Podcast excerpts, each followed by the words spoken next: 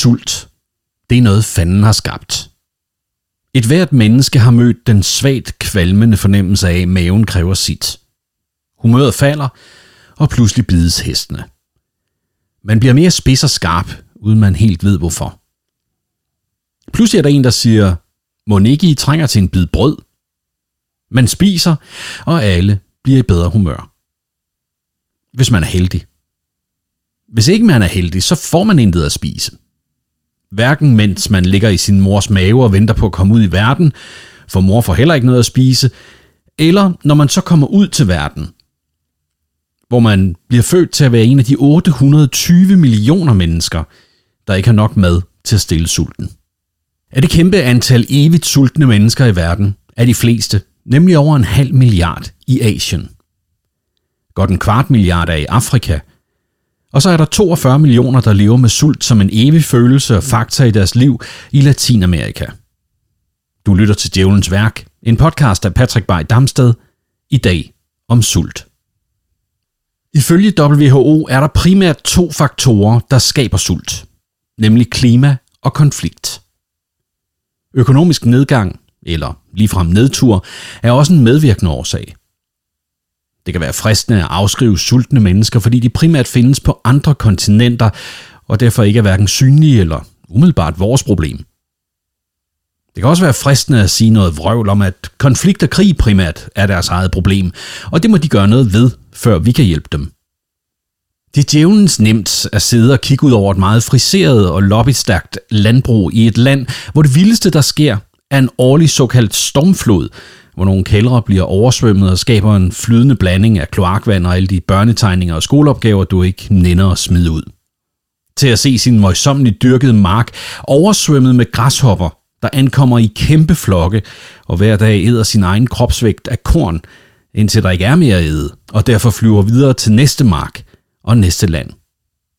Græshopperne i Etiopien, Kenya og Somalia, hvor i sidstnævnte måtte erklære en nødsituation på grund af størrelsen af sværmene i år, er en vanvittig faktor.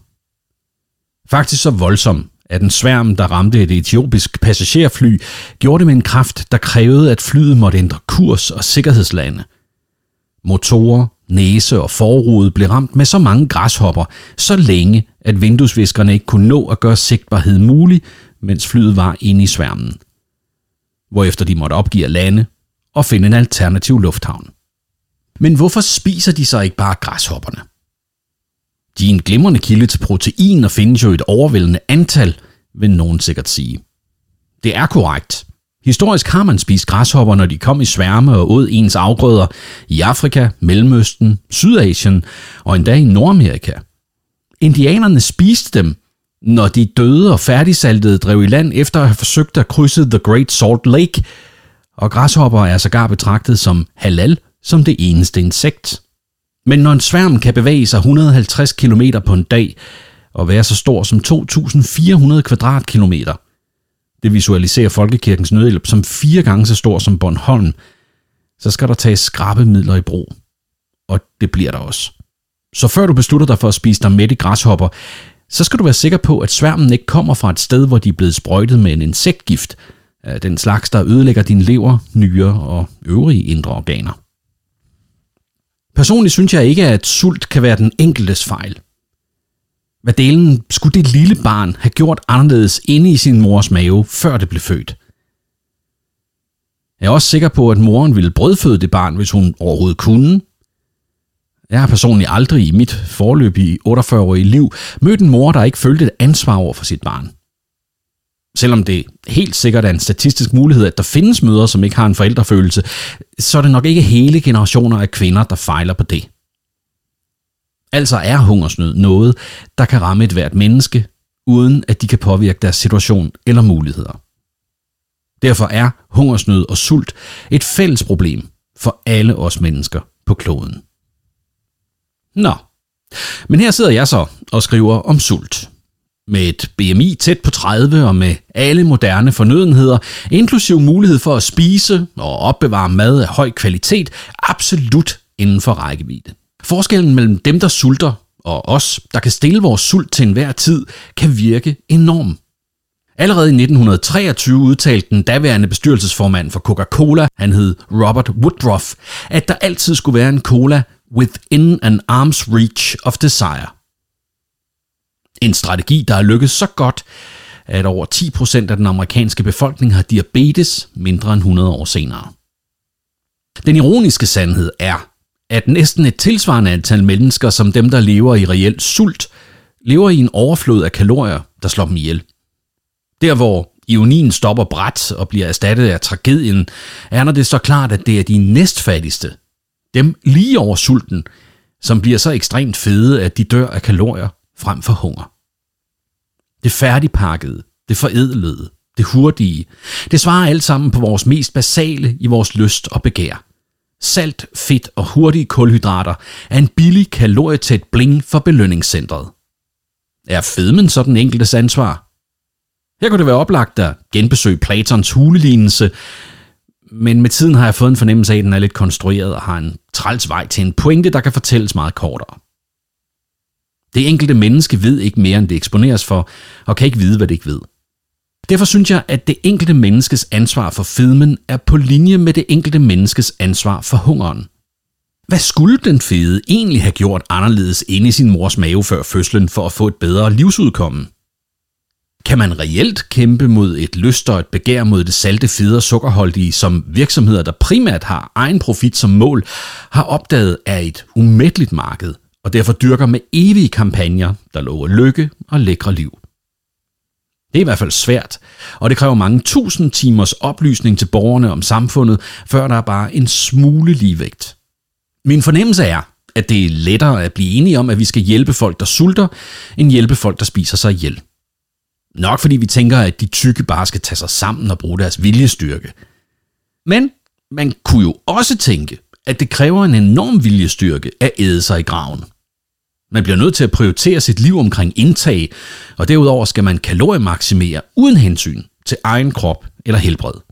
Jeg ved ikke, om du også har bemærket, at hver gang vi taler om folk, der har et misbrug, så er hele grundholdningen, lige fra samfundets til behandlernes, at det kræver en vanvittig vilje at stoppe misbruget. Jeg tænker, det er lige omvendt. Nemlig at det kræver en utøjlet vilje at blive ved. At drikke, når man ved, det ødelægger ens familie. At slå ældre damer ned for at stjæle deres penge og bruge den til et kort heroinhej. At gældsætte sin uvidende partner for at spille på klubfodbold. Det kræver alt sammen en helt utrolig vilje, som på ingen måde er djævelens vold, men den enkeltes hårde viljeshandling at sætte misbruget konsekvent over alt andet. Fra moral til helbred og endda over kærlighed. Udfordringen er selvfølgelig, at den historie og det selvbillede, vi har kommunikeret hårdt og vedholdende over for dem, der junker, drikker, gambler eller overæder, er, at de er svage mennesker, der ikke kan tage vare på sig selv.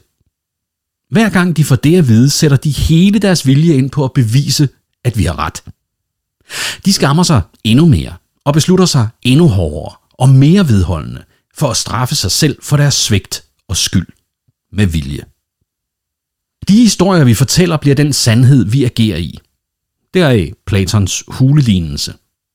Når der kommer en alternativ indsigt til noget gammelkendt, så fornægter eller ligefrem forbryder vi os mod den. Nye vidsheder lever et trangt liv.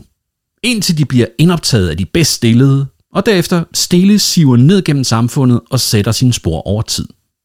Lige nu er faste det nye fede.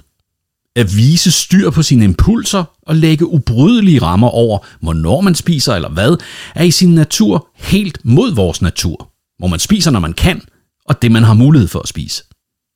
Men omvendt er det måske også helt nødvendigt, når der nu ikke er andre grænser.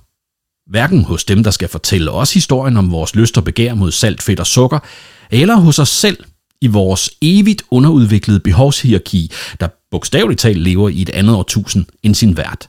Sult er en satan. Den impuls er så stærk og umulig at overhøre, som den er udviklet til at være. Den skal holde os i live, få os til at furgere, før det er for sent, minde os om dødeligheden, og ikke mindst skaffe brændstof til vores lille, men krævende hjerne, der godt nok kun er små 2% af vores kropsvægt, men som skånselsløst forbrænder 20% af de kalorier, vi har brug for på et døgn. Og det endda ligegyldigt, om den tænker eller ej. Og selvfølgelig også skaffe energi til vores store krop, som jo er instrumentet for vores følelser. Inklusiv den stærke følelsesult, som aldrig helt kan stilles. Måske er det anderledes om 10.000 år. Måske har kroppen justeret sig og hungrer mindre mod det salt, fedt og sukker, der tager livet af vores kroppe nu. Måske er markedet anderledes. Måske er det reguleret. Måske er det knap så umenneskeligt i sin trumlen. Men der vil stadig være en sult, som er indkodet i vores dybeste styresystem. Når den tomme mavesæk frigiver hormonet grelin til blodet, og stoffet når hjernen, opfatter hjernen det som en form for ubehag eller smerte, der skal fjernes. Lige nu gør vi det ved at fylde maven, og ofte samtidig sjælen med skam. Ikke fordi vi ved, at andre lider hungersnød, men fordi vi er dødeligt klar over, at vi burde være bedre til at sulte. Djævlen bliver skidt humør, hvis du liker denne podcast, og endnu mere trist, hvis du abonnerer. Hvis du rater den, daler humøret endnu et par grader i helvede, og værst er det at dele den med dine venner, kolleger eller familie. Du har lyttet til Djævlens Værk, en podcast om de ting, vi møder i hverdagen, som fanden har skabt. Idé, tekst og indtaling er af mig, Patrick Vej Damsted. Grafikken har Troels Berg lavet, og tak for det. Til vi høres ved igen. Ha' det godt.